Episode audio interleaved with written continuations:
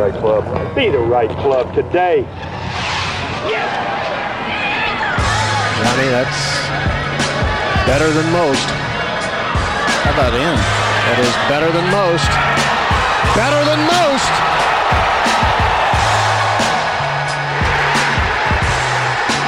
Expect anything different? Ladies and gentlemen, welcome back to the No Laying Up podcast.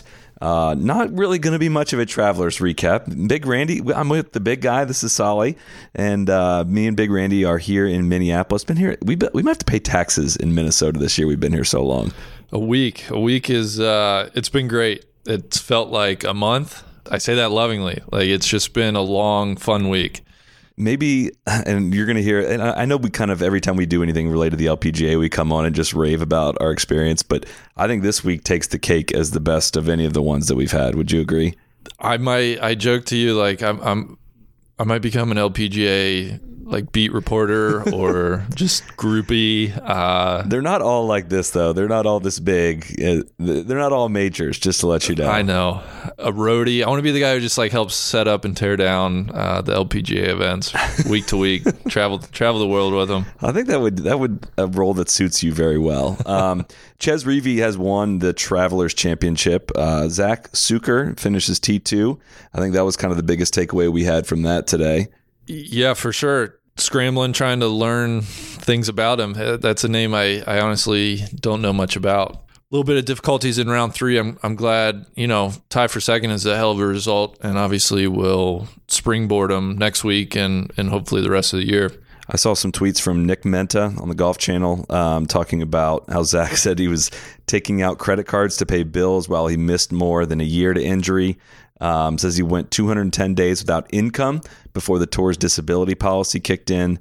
And when he came back, he had to pay for expensive trips in South America, travel, caddy, lodging, food, and decided to bet on himself. And then he earned $633,000 on Sunday. So that's a pretty cool story. That was, and of course, Chez Reavie, with all he's been through, getting CTE last week from Brooks Koepka and comes back and wins. Uh, it's got 11 years, I think, between victories for Chez Reavie. A real underdog story. Real underdog story. Uh, they carried him off the field after his victory. Uh, we didn't get to watch really any of it this week, so um, we we do a lot. We do plenty of PGA Tour stuff. This week for us was about the LPGA Tour. We wish we wish we would be in two places at once and could do uh, could do LPGA stuff more often. But man, I, I think you know you and I have talked about it a lot this week. I think it's it's kind of hard to convince people to watch just blindly watch LPGA golf on TV. Like if you're not inter- already interested in it, it's it's hard to really. I don't want to say it's hard to get into it, but basically you kind of have to create your own reality. And coming to tournaments in person, I think, is what does that. Like, I legitimately am interested in the people that we've had a chance to talk to and follow. And, I, and we we had tons of people come up to us this week saying, you know, I'm out following Angel Yin because I heard her on your podcast and she seemed funny. And I just everyone that goes to an, an event, everyone we talked to this week, just raved about the actual experience. You, there's not as many crowds. You can get way up close to these girls, and you can watch them absolutely like just stripe the ball. And I learned so much this week. I feel like I improved as a golfer watching the, the women play this week, and I'm on kind of a high right now. I thought it was one of the most fun weeks of watching professional golf I've ever had. Definitely. I will echo all of that. I'm sure there's some people listening who already know the secret and are like, yeah, what took you guys so long? um, I will admit it's that's I don't have a good answer to what has taken me that long, except for this is the second LPGA event I've had the chance to go to. Uh, the first being last year's KPMG Women's PGA Championship. And I'll echo everything you say in that you go to a PGA event and you're more of a fan in the sense that like you're watching people do things I'll never be able to do. It's it's I mean those guys are playing a different game than me personally. I'll like that's could never approach their ball speed, their athleticism, any of that. Um, the women, while I can never approach their skill level uh, and their level of play, their their tempo, their rhythm, their swing speeds, their ball speeds are much more similar to mine, and so it's almost like looking at like God, if if I got as good as I could possibly be at the game of golf, I would look like this. You know, I, I would I would hopefully look like you know name name your player out there. And so just from that standpoint, for me, and I think you'll echo this too. It's much more relatable. It's it's much more intriguing almost because they're playing the game in a way that I like if I maximized everything in a way that I would play it. Like our yardages, we we I, we'll get into it, but we played the pro am with Danielle. Like if I caught a really good drive, she and I would be like in the same place in the fairway, and it's like, oh, that's kind of cool. But you know, one of us, one of us is gonna go shoot sixty three on our own ball, and myself is gonna go, you know, probably shoot in the mid eighties best case. So it's just, it's very captivating from that standpoint and hopefully some of that shows through TV. But I think to your point, if you can get out to a tournament and especially you know spend multiple days, really walk, follow certain players, uh, hanging out in the range is a great uh, way to pass some time as well it's just a ton of fun. I know, you know, we, we say this in all seriousness. This this is the highlight of the year for us making this trip.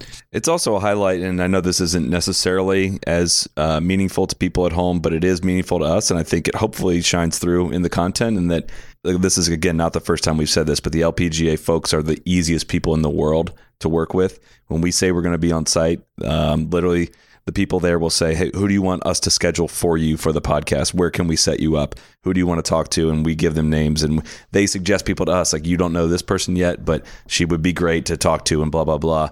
And that feeling one helps us have more comfort on site which again isn't important to the listeners that much but the fact that i mean the reason why we actually go do it and come here and spend the time to do it which is a significant amount of time and effort is because we get such tremendous opportunities and access and abilities to show like golf is fun lpga tour golf is fun I didn't know this until they opened up the doors for us. I mean, again, like you said, I'm sure there's tons of people that travel the tour that would have said, like, yeah, guys, we've known this for quite yeah. some time.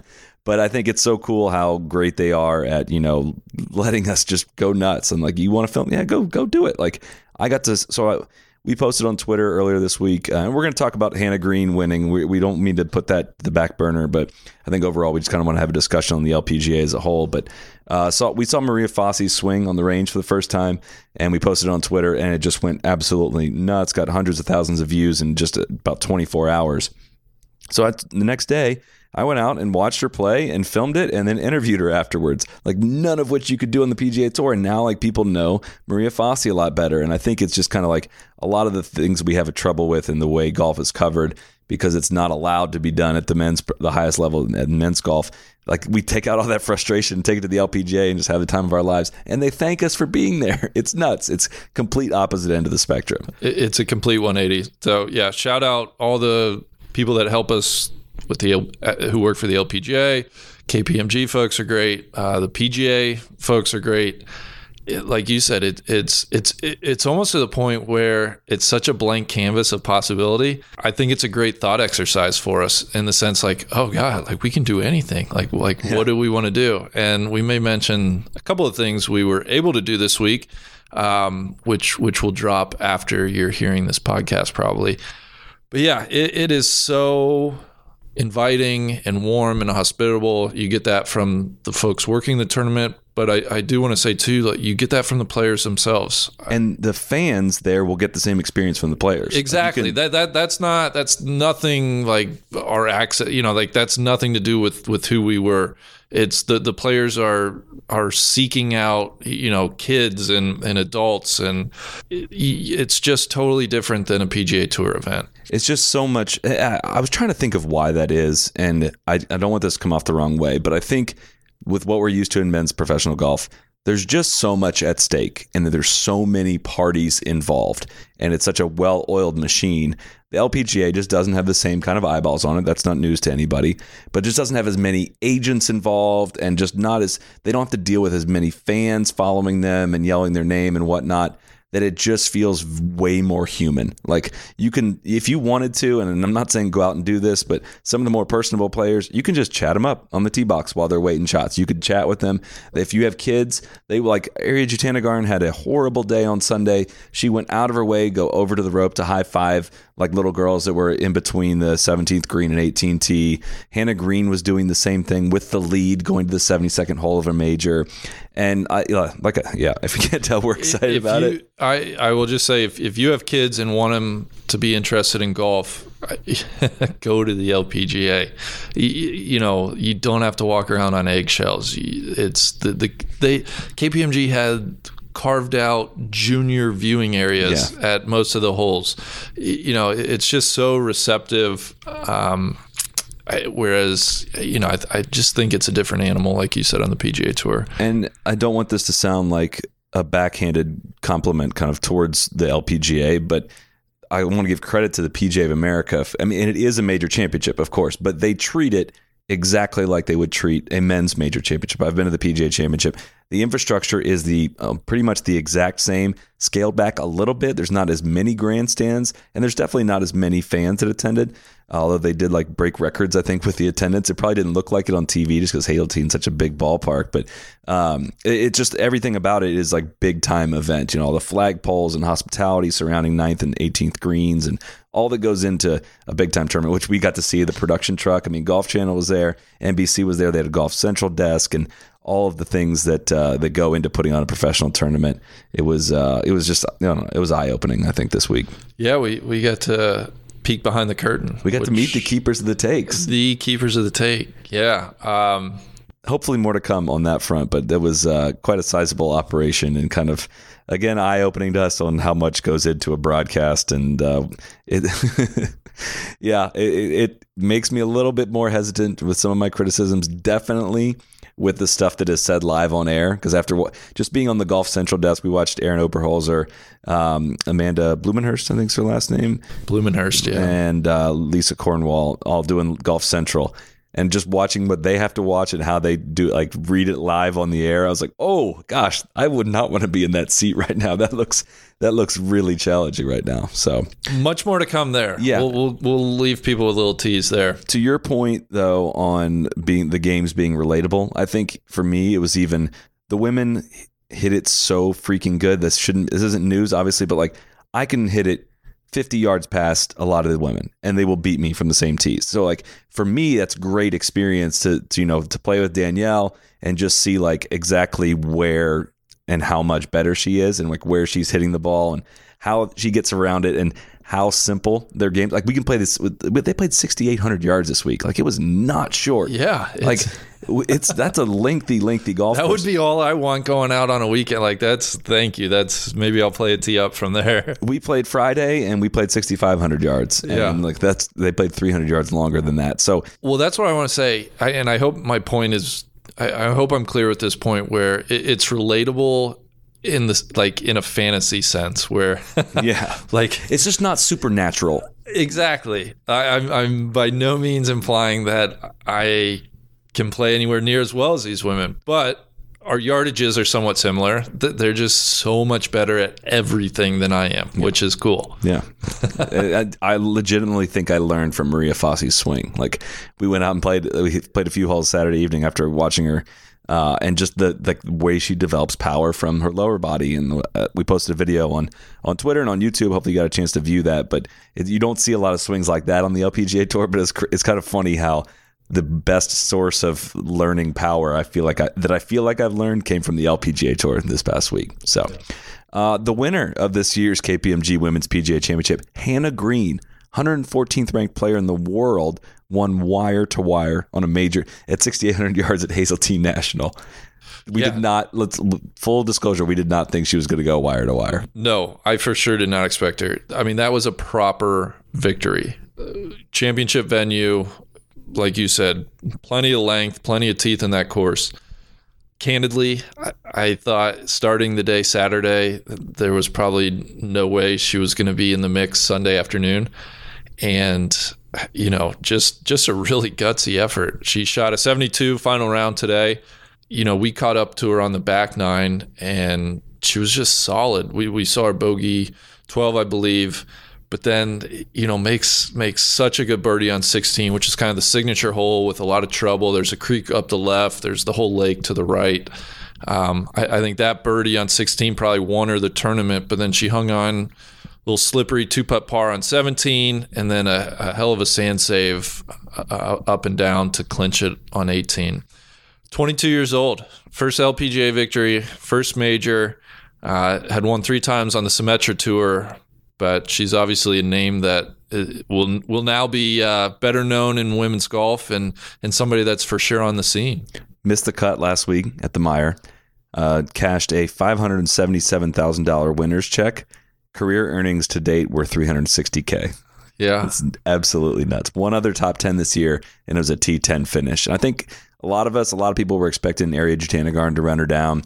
And I, it just goes to show how good you said she shot 72, how good that 72 is. It's like she was playing next to Ariya, who I think shot 77 and just like is probably is one of the five best players in the world and just did not have it. And it would have been so easy for her to go out and shoot 77 today with all the pressure that she had on her, and she did not. So that was fun to watch. She had a, several other uh, Australian players were waiting greenside. Some of her Aussie friends. We met her boyfriend, who's a professional player on, uh, on the Austral- Australasia tour, I believe.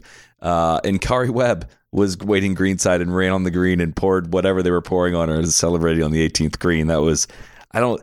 I don't, a lot of things that happen in men's golf get me a little emotional. I got a little emotional when they ran on the green. Like that was a really, really cool moment. I, I said on Twitter, the Aussies have a way to really bring fun and excitement to sporting events. Sure. And so that sure. that contingent falling around Hannah, it, it just elevated my excitement. It, it just brought a, a lot of electricity uh, to that final group, which was cool.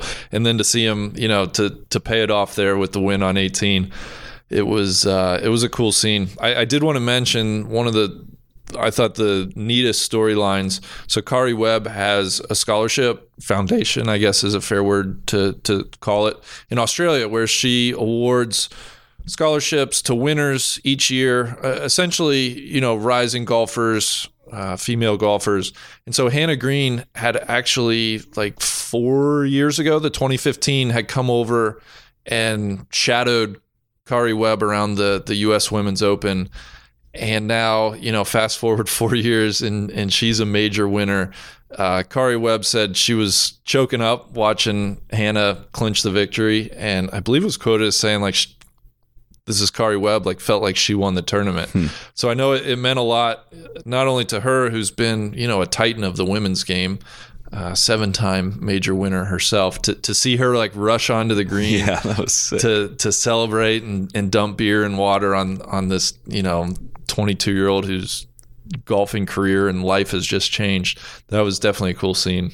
for sure. You know what? Uh, one thing I did notice uh, in a lot of the bags out at the at the KPMG Women's PGA, how many Callaway clubs I saw in those bags. Did you? I know you were you were doing some counting. I was doing the Daryl. yeah. the Daryl survey, whatever? I was at each tee doing the counting. Uh, so for the rec- for my counting, because I definitely was at all eight straight of these uh, LPGA majors. Uh, for the eighth straight major, uh, Callaway had the most drivers, fairways, irons, and putters in play. Eight straight majors. Is again, that is that good? and they're not. I would imagine that a lot of these women are not under contract to be doing this. this they're choosing to play this. It's pretty. That's pretty noteworthy. I would have to say. Well, I can think of a couple where the bag said one equipment company and they were hitting uh, the Epic Flash driver. It's a mixed. It's a lot of mixed Yeah. bags going on out there. Yeah. But uh, congratulations to Callaway on that. So that was very impressive. Um, what else? Uh, so let's hear about your first pro am. People are dying to hear. I mean, hopefully they saw the video. Yeah, uh, everything I could have hoped for, and probably a little bit more. I, uh, you know, it, it's listen. It's all in the it's it's all in the police report. It's all in the video. I was a little nervous. You know, last of the NLU crew to make my pro am debut. Have have seen you know what it can do to some folks. I, I won't mention name Tron. Um, uh, you know, people people change. They they get accustomed to a certain lifestyle, and I I hope I can avoid that. But no, we we had a great pairing. We had a stacked team, unfairly stacked. I will I will admit. So Danielle Kang was our pro. She was phenomenal. We can talk about her in a second. Mav McNealy, uh, currently on the web.com tour, and also Danielle's boyfriend. KFC tour continue. That's right. Oh, I regret. Randy regrets the air. He he was like our second player, and then very unfair. we were supposed to play with a KPMG person, and they had to get switched around because somebody else dropped out, and so Soly got the call last minute. Twenty, you know, um, I already had the uniform on. I was ready. I just ripped off my pants, like my basketball ripaways, and I was on the tee ready to yeah, he was like waiting by his phone. I, I don't even know if they had finished asking you. Yes, yes, yeah, I have my clubs. Yeah. so yeah, the four of us went out there, and I was surprisingly not nervous. I didn't hit any range balls. That was that was a conscious decision. Got out to the first tee. I got to admit, I wasn't. It got you know that moment can kind of jump on you pretty quickly on the first tee, and it, it happened to me like I didn't have my tees, I didn't have my ball, so I was scrambling for my glove.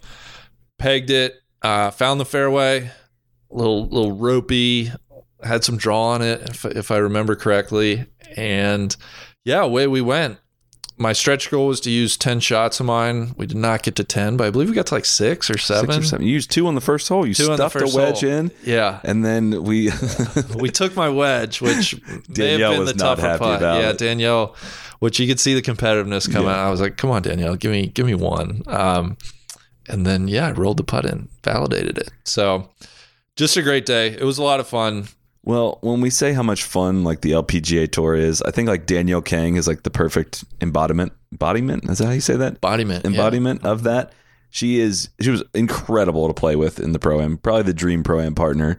Uh, she was probably a little extra excited having her boyfriend uh, tagging along with us. I thought you were gonna say because we were there. Well, also with that, and uh, but like even once the tournament got going, you can just tell like how much just pent up energy she has. I was, uh, I caught her like on the 16th hole. She she hit in the water in the pro am. She hit in the water in every practice round, and she hit it in the water on Thursday on 16. Then she hits the fairway on on uh, Friday. And she just like turns and like does like this little dance, like signaling safe, like that she had actually found the fairway, and like did like a leg kick, and was it was just like it's just a complete opposite experience than anything. And I feel like every time I, I caught up with her this week, she made a birdie and she would come off the green just yell at me for not following her for every single hole. And uh, she just uh, she brings a lot of joy to watching women's golf and uh, someone that is definitely definitely worth rooting for. Hopefully, everyone's heard the uh, podcast appearance she made when she came on with us at the Kia Classic uh, last year in March. If you haven't, go back and check that episode out. But uh, and she got it tied for fifth. She had, she ended up having a great week. A slow start, shot a 75, three over the first day, and then uh, 70, 68, 70 for, like I said, top five finish. Great, great week for her. Great week for her. Great week for Lizette Salas, who you will hear later on in this episode. We got a chance to sit with her on Tuesday. Uh, she bogeyed the 18th hole to follow to T5. Uh, 18th hole is very difficult. Uh, it did cost her somewhere around 70 to 80k, which was it was painful to see. But uh, she made 143 thousand dollars this week. T5 got the podcast bump. Uh, we had to make a decision because we also recorded one with Mel Reid, which I think will come out. Uh, will definitely come out at a later date. She shot final round 66 to finish tied for third. Uh, and I believe someone mentioned to me that she may have made the Solheim Cup with that finish, uh, which is exciting news because that was something she talked about in the interview. If I'm if I'm not if I'm correct. Yeah, that's huge. That um, that that's news to me. I'm I'm really excited. People will find out. Yeah, with the podcast release, that that's a big deal for her. Yeah, and then we also got a chance to sit down with Jaye Marie Green, and uh, that'll probably probably come out with uh, Jay Marie and, and Mel's episodes around the same time. But um, Nelly Korda, she had a great chance today. I thought she got within one on the back nine, uh, hit two great shots on the par five 15th, and inexplicably her about 50 yard pitch shot on the par five went long, rested up against the collar, downhill chip, and she couldn't get it up and down, and made bogey when she was probably looking at a chance for birdie to tie the lead. That was pretty deflating. And um, but man is she i just feel like every time i watch her in one of these major situations and this could be very unfounded but i feel like i never feel like she's all the way there. I feel like she's playing well but you know give something back and it never feels like her a game and she's always still right there like i think she's so incredibly talented and hasn't really begun to even scratch the surface for how much how good she can be It blew my mind. She's still 20 years old. oh my god I thought Yeah. she was like, what is she like 23 now? Like, no, she's 20. Oh, um, it, it kind of felt like her week there around 11, 12. Uh, Hannah had given a couple shots back. Nelly was within one, and yeah, just couldn't find that that birdie or two down the stretch. But I'm sure she will have many weeks in the future. Sung Hyun Park made another run at it, who's maybe the best ball striker of any of the of the women on the LPGA tour. She won the KPMG Women's PGA last year in a playoff, and she birdied the 18th hole, 412 uphill into the wind. Uh, I don't know what you what you factor that in for for LPGA compared to PGA, but it feels like about a 480 uphill par four uh, for the equivalent of that on the PGA Tour is what it feels like. She birdied it, and Hannah teed off on the 18th hole with a two shot lead, thinking, and, and uh, you know Parks in the group ahead of her, thinking that she probably needed to make five to win, and Park made a clutch birdie. She is awesome, awesome player to watch. She doesn't exude a lot of personality on the golf course, so she's not going to stand out to a lot of people, I don't think, but of any golf swing out there, and I know we fell in love with a lot of golf swings this week. Anne Van Dam, Maria Fassi. We- it was a new it was a new one each day. it really was. Uh, Park might have the most sound uh, golf swing of any of them. Is that a fair statement? I think so. That it's just so class. Um, yeah, she's stoic, and I think you and I both love her for that. Like watching her in person. This again goes back to create your own reality. Yeah. Like you know, we we, we Like I don't expect you to tune in to TV and be like, "Oh, I, I'm tuning in to watch Right. SH Park." Like I don't. Like, we kind of do now. I think at least a little bit because of how much we've watched her in person. Mm-hmm. But uh, it's it really is, and that's why again I, I encourage people to just go out. I this week this week really made me regret. There used to be um, I forget what what the event was, but there used to be an LPGA event right in my, my backyard in Dublin. And I never went to it, and I feel like I kind of missed out on a time period. I don't know if Annika used to play it or whatnot, but I feel like I kind of missed out on a timestamp on LPGA Tour, and I feel like I'd have had a lot more appreciation for it throughout my my whole life if I would have gone as a kid. I was gonna say we, we might be late to it, but we're here now. Yeah. So We're not I, I going think anywhere. that's that's what's you know that's what's most important. I just want to shout out H. J. Kim too. God, I love her her balance and rhythm and tempo in her golf swing. She finished tied for seventh this week. Is so aspirational. That that was one that maybe maybe my second favorite uh, personally behind uh, Park. Well, I got to give my shout out to my girl So Yeon Ryu. I didn't get to watch a lot of her this week. Uh, we did see her on TV once slam a club and then throw a ball in the water. She's usually like the smiling, happiest person on the golf course. I was taken aback by that, a little heartbroken. Um, but uh, I think the the the most the biggest, I guess the one the swings that we posted that got the most buzz. Anne Van Dam earlier in the week. I, it's been reported that she swings at like 114 miles an hour. I don't know. I, I have no idea how to measure swing speed or like from from my eyesight. I guess I should say maybe the most powerful and like it looks like Adam Scott basically. It's like a maybe even a prettier version of Adam Scott's swing.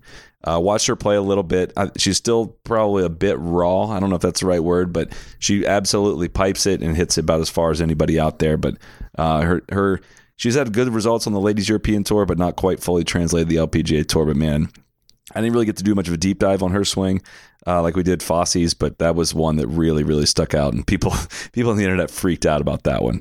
Yeah, Anne is definitely a favorite. You can tell among the uh, the golf Twitter folk. I think uh, if we're if we're on the subject of swings, Carlota Ciganda is one that stuck out to me. I mean, we I know we can. Yeah, I'm just going down the lever. We can just name like everybody.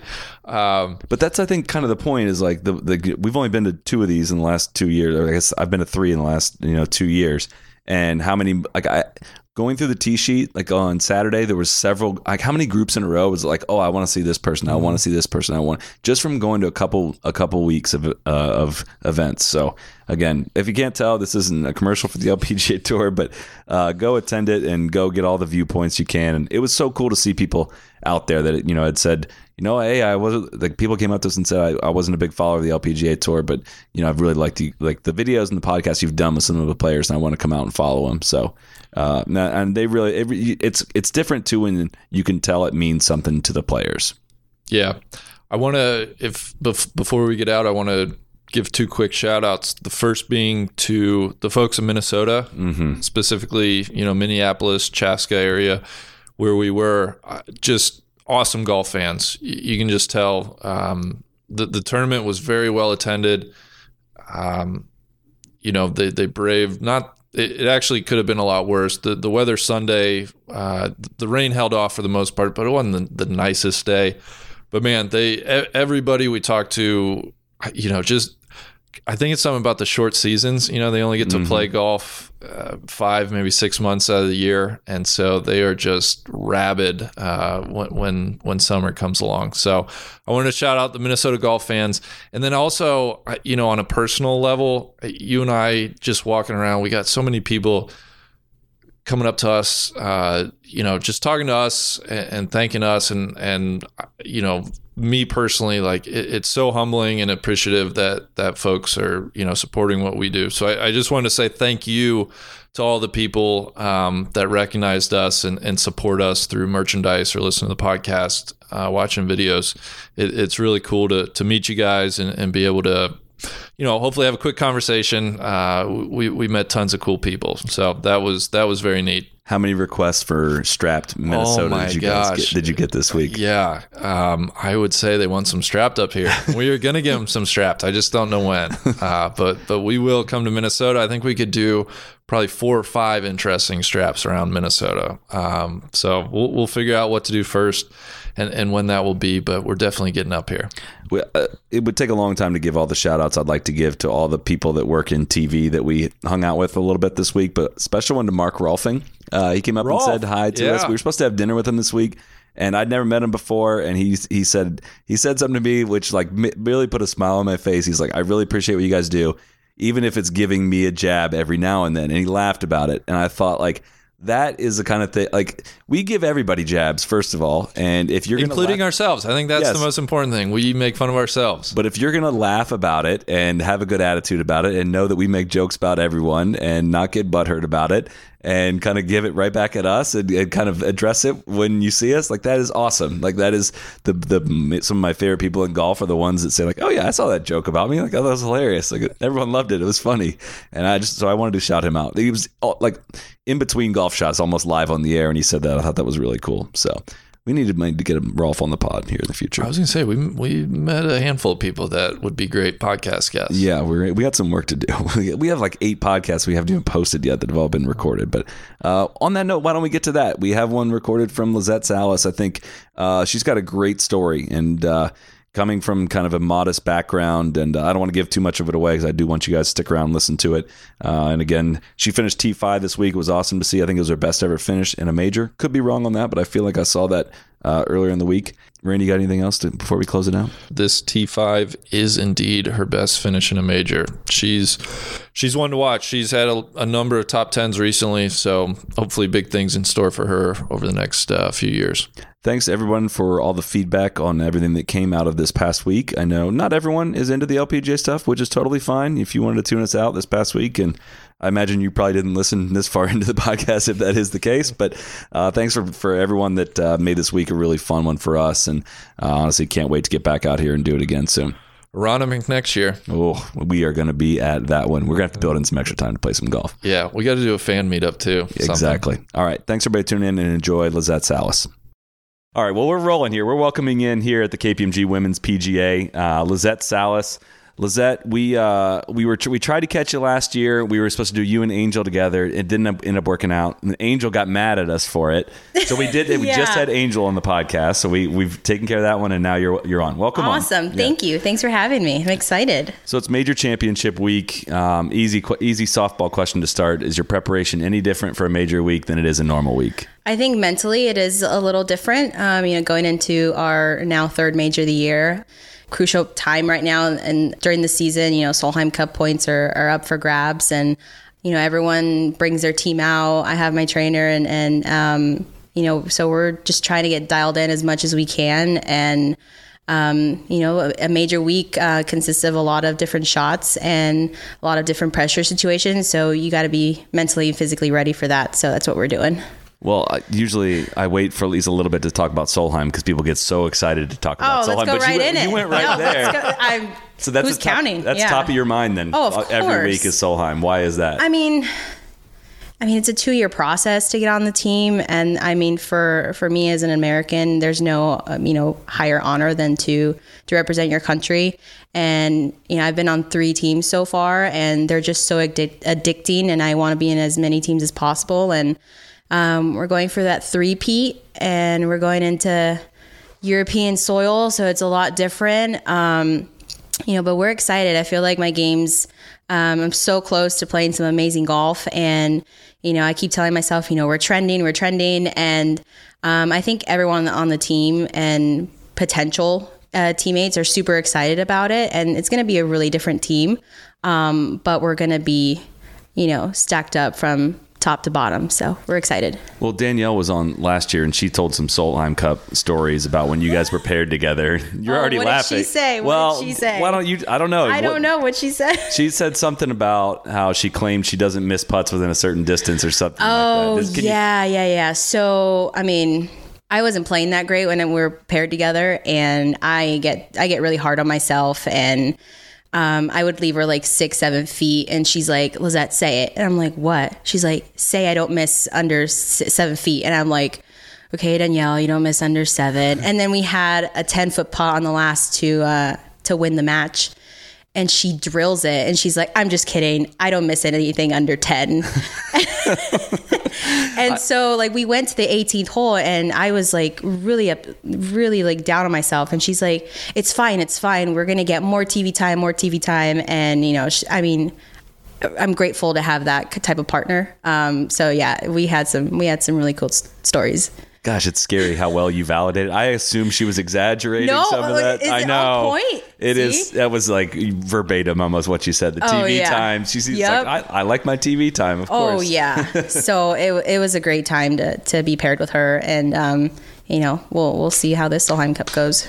You mentioned that you know you're trying you you are trending or perhaps you're trying to convince yourself that you're Yeah. trending. Um, Yeah, yeah. You know, just looking at your career stats, it's amazing how many cuts you Yeah. make. And so I'm just curious. It, it seems like that breakthrough.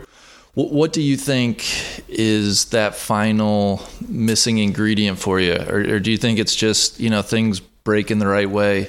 I mean, I mean, there's a lot that goes into to winning a tournament, and you know, there's a there's luck that goes into it. There's um, you know your mindset that goes into that week. Um, I think for me right now is really just to let it happen. I think I've been forcing, especially on the putting green, I've been trying to like force putts in and really not not doing what I normally do, just a lot of visualization, a lot of feel. And, you know, I've gone to a point where I'm now putting left hand low just to get that feeling back, um, which is not the way I've normally putted in my career. But right now, that's pretty much that's been working for me. I honestly, I've been feeling the most, the strongest I've ever felt. Um, I'm back to getting like, um, I'm hitting shorter irons in. I'm getting my distance back, and so I would think that would give me much more confidence to be on the putting green. Um, for some odd reason, it's just not really like it's not piecing together right now. Um, but I'm I'm super positive right now. Like my team has been awesome, and um, I mean, I, there's no reason why I shouldn't be contending week in and week out. So um, I'm pretty I'm pretty hyped up. I'm pretty excited to be playing golf. Um, I think it'd be a different story if I was like really grouchy and just a pain in the, being a brat out here. So um, I'm st- I'm still very optimistic, and um, I'm I'm definitely sure I'm gonna get another win. Yeah, it, and I didn't mean to imply that you're not playing good golf. Oh, no, no, I, I no, think no, not at all. You know, it- I know what you meant. Just, just looking at and you know, you, you had a top ten at this tournament last year, the Yeah. the women's PGA, and so is this one that you've you know? Yeah, the- I, I feel like this might be one you've really targeted. to- Yeah, Uh, the past couple of KPMG women's championships, I've I've I played really well, and um, I like playing major championship golf courses. Um, I think it really separates the field. Um, and really relies on short game, and um, I feel like that's kind of like my my go to, my specialty, and you know, keeping it in the fairways out of the rough. Um, so knock on wood that I just didn't jinx myself, but I really like playing in, these types of conditions and um, really being at events where it's just top notch from hospitality to how they treat um, the spectators and really how just they embrace the LPGA. So I'm really excited about the week.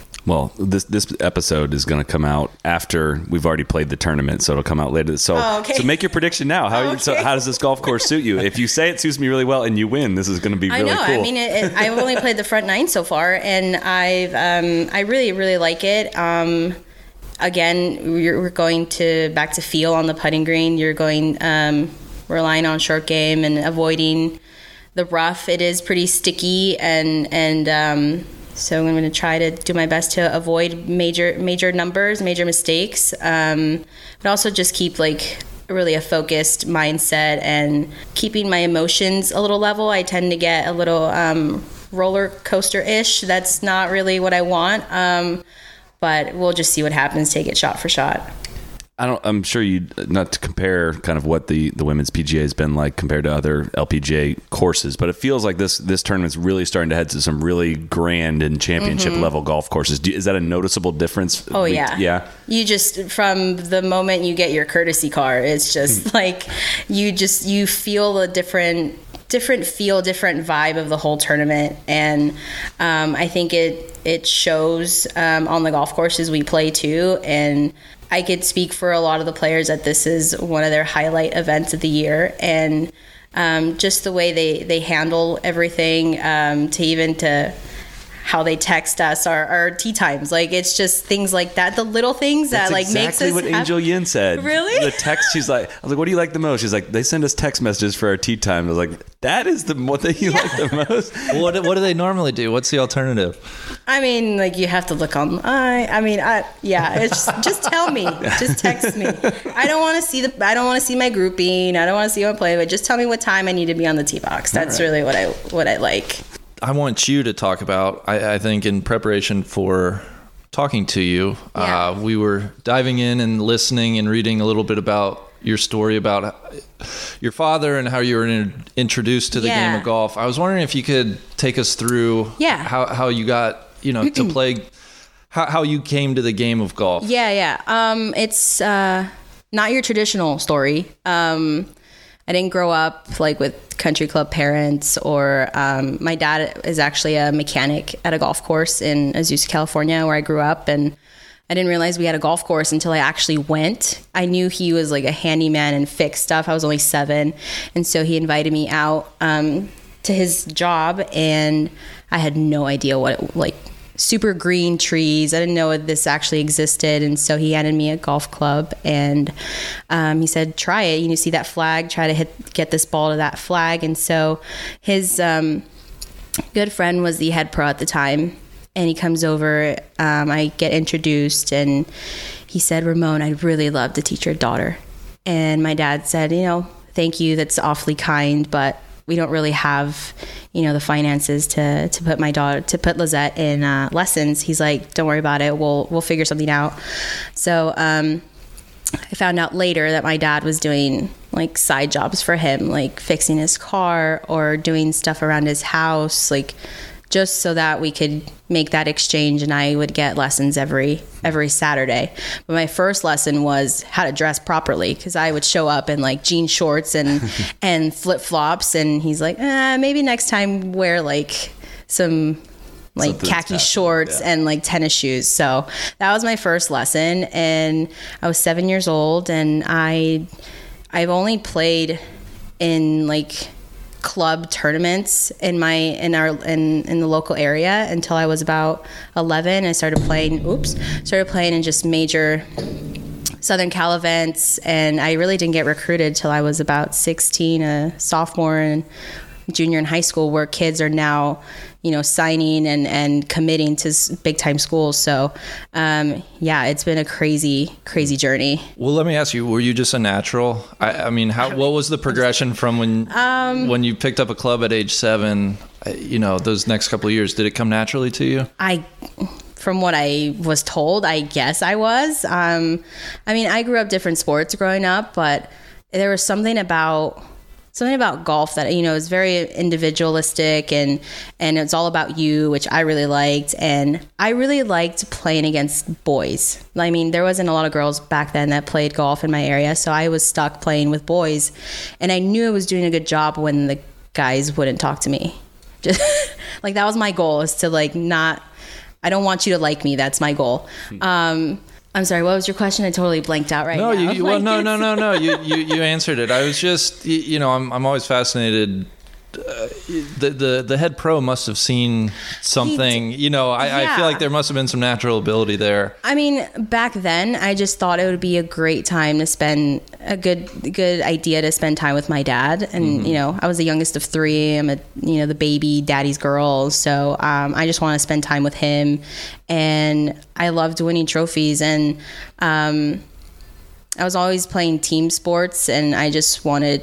I just want all the glory and all the all the credit for it. So um, I guess I was a natural at it, and I just really um, liked competing and putting in that work and then seeing all the results on the golf course. And you know it all comes down to your confidence and and all the work you put in it. So i think that's how it initially started What was the commencement speech, speech we were watching? Well, oh jeez Yeah, yeah, well, you know, my we were doing, we were doing, You guys you did know, your we were doing our research, huh? Yeah, Nice. um, I, I thought it was, you know, a great speech. It was, I I mean, I'll let you kind of set it up, but it was from, it was the commencement from your graduation at Southern Cal. Yeah, so um, it was actually Pat Haden, the athletic director at the time, that came up to me, and um, we actually did like a little function. Our golf team did, and we introduced ourselves and kind of told a little bit about ourselves, and that's when I kind of leaked, you know, my story and how I came into golf. And he came later came up to me and asked if I would do the commencement speech at our athlete graduation, and I'm just like are you sure? like you typically would see football players, basketball players, water polo, like you never heard, I never seen like a female golfer do a speech. Um, but I accepted the offer and I just really thought it'd be a great way to thank the university um, for giving me the opportunity of a lifetime. Never in my in my lifetime what I had expected that USC would come knocking on my door and offer me a full ride scholarship and it, I was terrified. You could probably hear it in the speech that I'm like it was like a higher pitch and I I was so nervous, terrified. I'm just glad I couldn't see the audience because it was jam packed in there with probably most of my family. But it was it was just really cool that I was able to be in that vulnerable state and share what really went on in my in my background and in my story to get to where I to where I was. And I think that's what USC was all about. And you know, there's this perception it's all University of Spoiled Children or all that stuff, but um, it, it really isn't. It's a it's a place where you exceed your own expectations and you become something that you never would have would have imagined.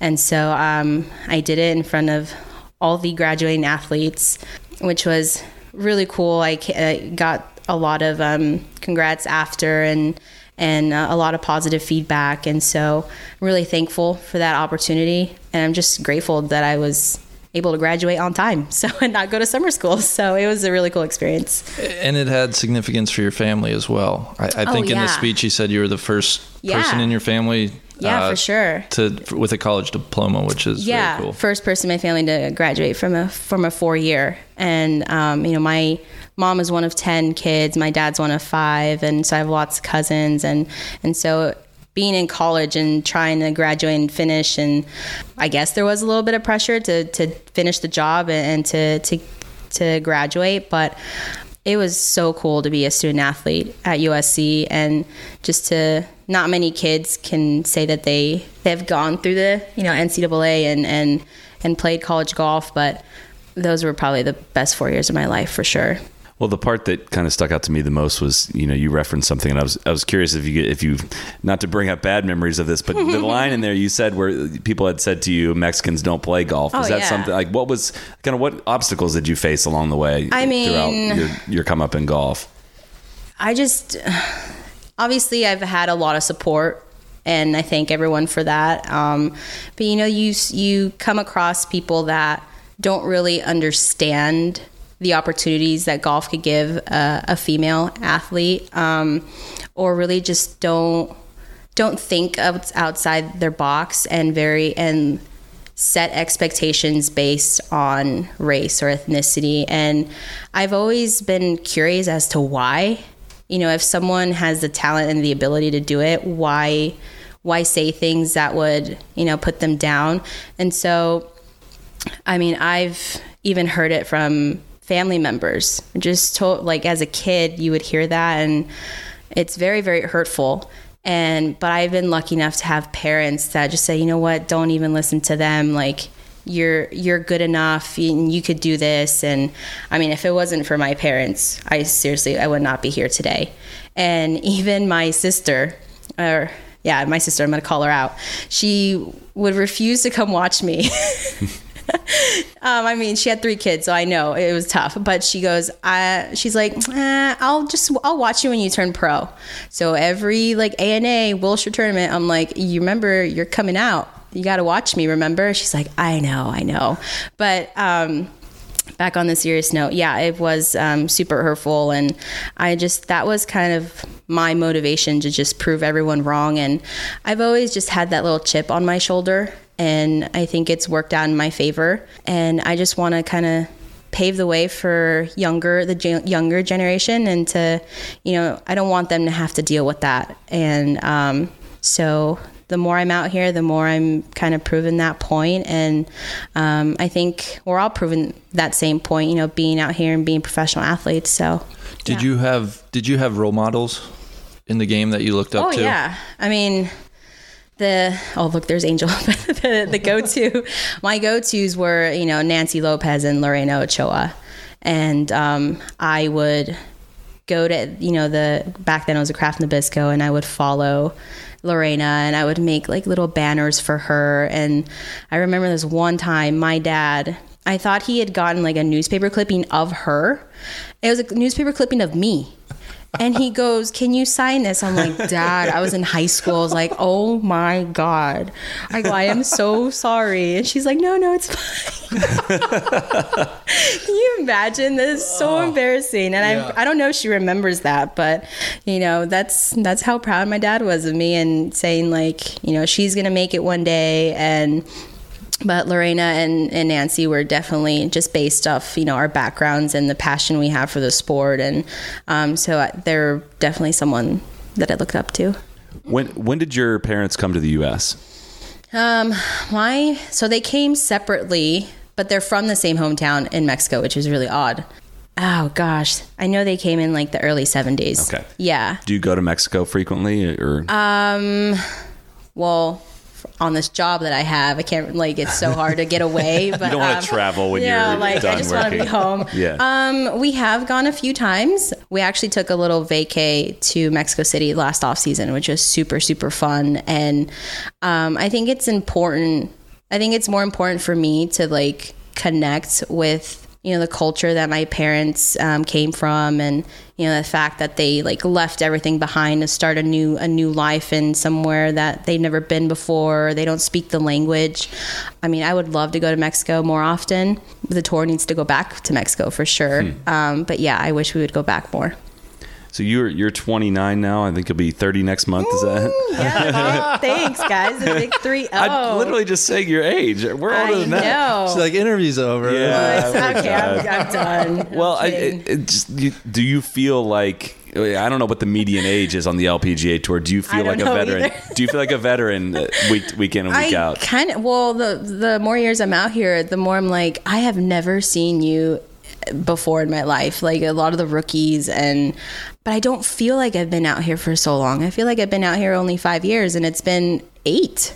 It's crazy how time flies and I don't feel like I'm almost 30. I definitely don't I feel like I still I'm in my prime physically and, and mentally to to compete. Um, but yeah, these girls are getting younger and younger and stronger and longer, and I'm like, dang, just let me catch a break. Like, Uh, do you hit Um, it far? I mean, farther than I used to. Like, I'm I wouldn't say I'm the shortest hitter. Um, I'm only five three, so I need to you know I need to find a way to generate power and stuff. But yeah, I'm definitely not the shortest one out here. Pros always have a hard time answering this question, but I I, I, I want to keep trying with it. Okay. Do you ever look around? What's a player that you look around in a particular skill that one player has that you're like, man, that I that is the one I want. I wish I could blah blah blah as well as she does it. Um, I wish I could have the bunker game that Danielle Kang has. Okay. Holy moly. Bunker Queen. We heard Bunker yeah, Queen. Yeah, Sand Queen, I think was what Mav called her. Sand Sand It Queen. is incredible how good she is out of the bunker and she you could just see in her like I played with her last week and you could just see in her eye that she's like I'm to freaking make this. And um, she almost hold out which is it's just incredible how you know how she can just do that with her hands and generate speed and spin. Um, so yeah I would Hmm. I would say that. There you go. That was a committed answer. I Yeah, feel like that I was never easy. get that. well, we tried to ask her too, like kind of what are we need some good Lizette stories, and she kind of panicked. I think she kind of was going through a lot of stories of like. I mean, we've been friends for a long time, so there's a lot that I goes into that. What first, the, all the ones she first thought of were like, well, they can't ask that. They can't ask that. They can't ask that. I do you think. mean? I don't know. That's that, that's just what I assumed she was going through her head. But she asked if Oh my if you liked being squished. That's what I was supposed to ask you. Like she sits on you apparently. Oh or, my god! If you guys follow my Instagram story, like there are so many videos on my phone where she's literally on top of me. like she's texting, or I'll be laying down on my phone, and she'll just like just lay complete full body on me, and I'm like, "What are you doing?" Or she'll like just touch me, and she's like, "I'm just giving you good energy." I'm like, ah, "I don't really feel it, but I mean that's cool." Yeah. Is she one of your better friends out here? Yeah. Who else are some of your better friends? I well, Angel. There's another one that sometimes people are like, "How are you guys friends?" And I'm like, sometimes I ask myself that too. But it's it's really like it's a fun it's a fun relationship, fun friendship where most of the time we don't even talk about golf, and it's so refreshing to have friends like that where because this is such a grueling profession and it could eat you up in like a second if you really um, let it. So to have friends like that to take you away from it and to really just enjoy each other's company and laugh about stupid memes or something on social media, like it's it's uh, it's a really good balance.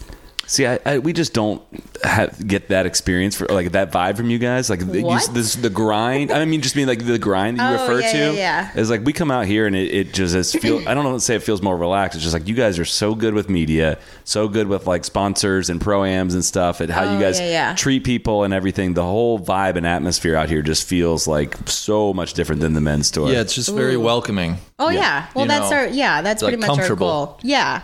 But I mean, some some girls are more intense than others on the course, and you know, prep preparation and things like that. But I mean, it's well, we have thirty something events a year, and we're more of a global tour, so that's a lot of you know miles traveling and stuff. So it really just takes a toll, and you know, we're emotional people. Like you know, it's it's um. It's, it's it's a tough, but it's it's a really cool job to have. Well, on that note, I mean, you've been again, you've been on the tour now eight years. What, how much has it changed? What has changed the most since the beginning, and kind of what do you see kind of in that time period? I mean, just the the level of competition has gotten so much better. Like it could literally be anyone's week. Whereas where I first came out, you saw a lot of the same pattern of players, um, you know, winning, and um, I think just now, I guess just the fan base that we have is so much better, and we've gotten so much better with media, and we've gone, you know, with the whole drive on thing. Now we're now getting more personal, more intimate with our stories, and you know, we we want to get away from you know that we're just robots out here, and that we're just like out here just pounding golf balls and there's no really backstory to us but you know if you look more into depth into you know how we came on this tour we're so much relatable and we could connect with pretty much anybody so i think that's really where we've made a great improvement in terms of you know where where i first came out on tour Well, I, I don't hate to bring up a negative thing that happened recently in women's golf, but I was curious as Hank Haney's comments that came out a Oh, few weeks before the U.S. Women's Open. How much did that? I mean, I, I imagine that's something that was talked about in the locker room, and everybody was kind of talking about it. How much did that really affect you guys? Do you think? i mean game wise not so Not- i yeah, mean like words Yeah. don't mean squat so like Was that I'm shocking just- to hear? Was it? not shocking, but it's like, why go there? Why, like, it's so inappropriate. You're only hurting yourself. Like, just why? Like, it's so dumb. I don't know.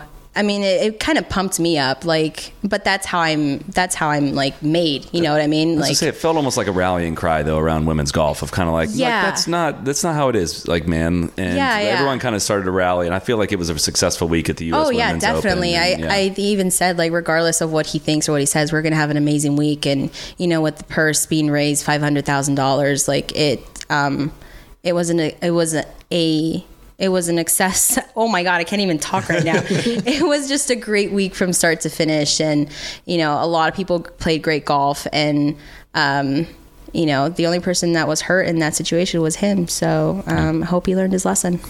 Go ahead. Uh, yeah, it, this is way less weighty. I was, I, I was just gonna ask you. You know, those that time you do get away from the course. How, what do you like to do away from the course? How do you unwind? I am such a family person. So I have six nieces and nephews, ranging from ages 20 to 2. So, and I live like 10 minutes from each of my siblings.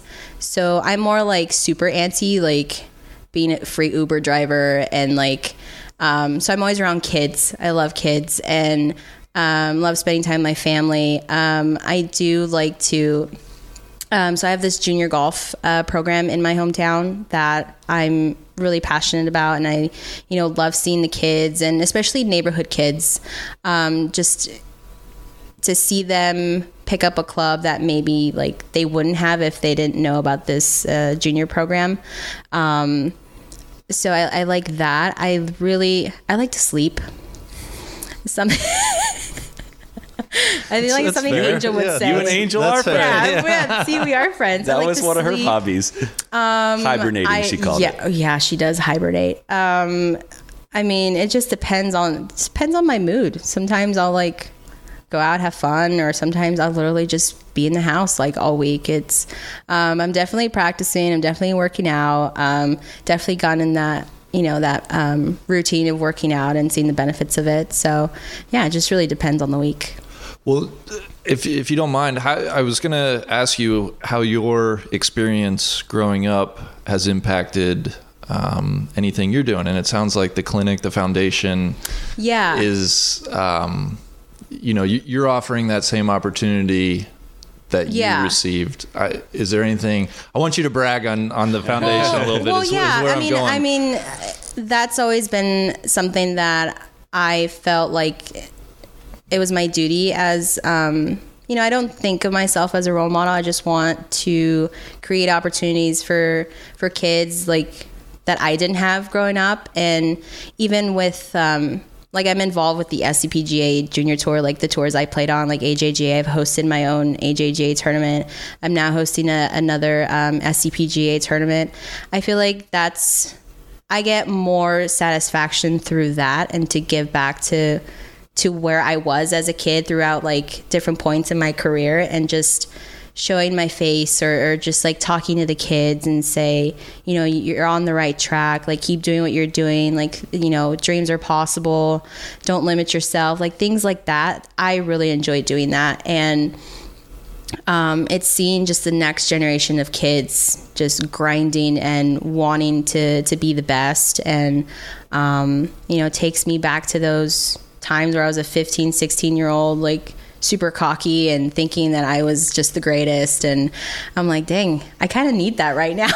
But um, i mean it's seeing the kids you know they don't care what you shoot.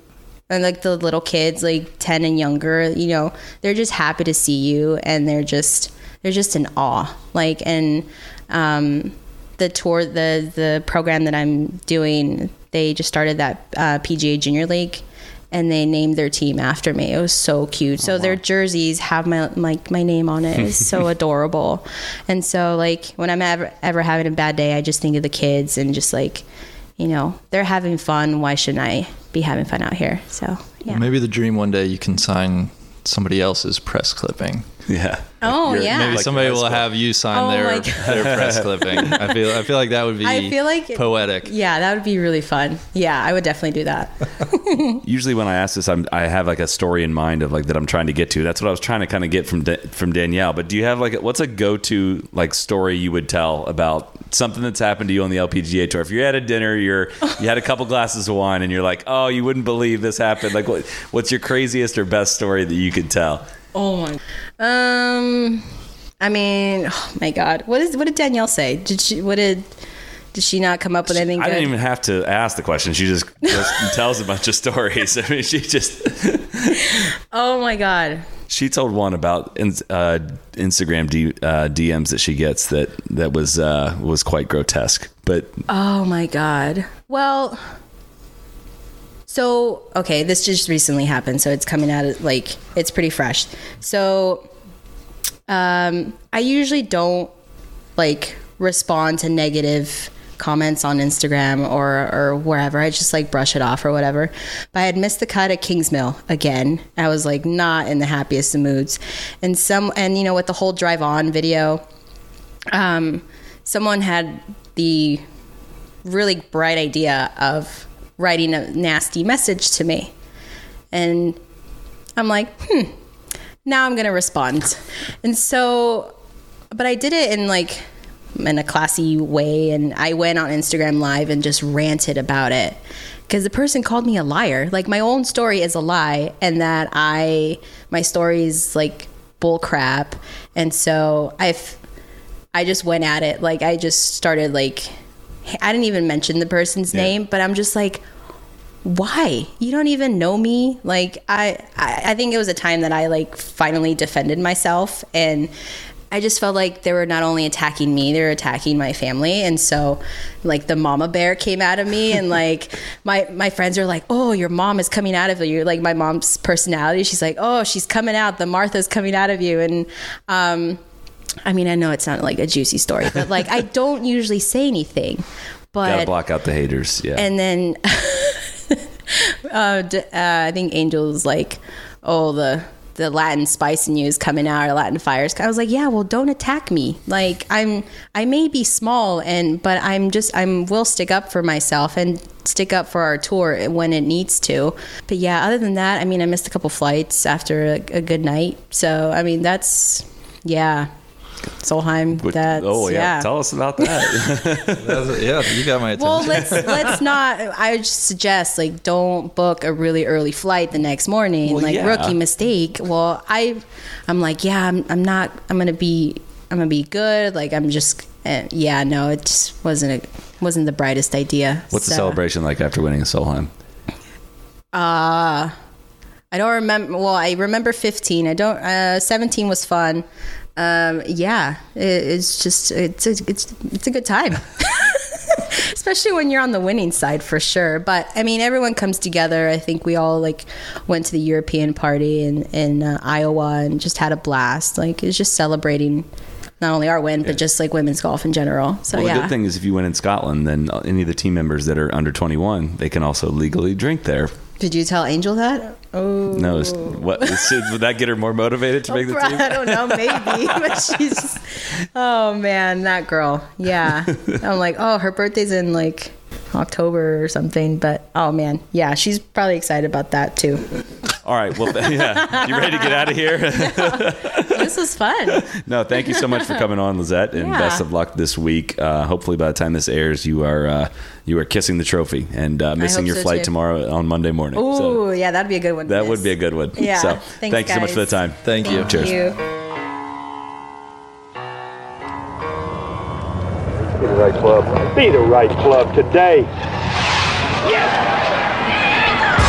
Johnny, that's better than most. How about in? That is better than most. Better than most.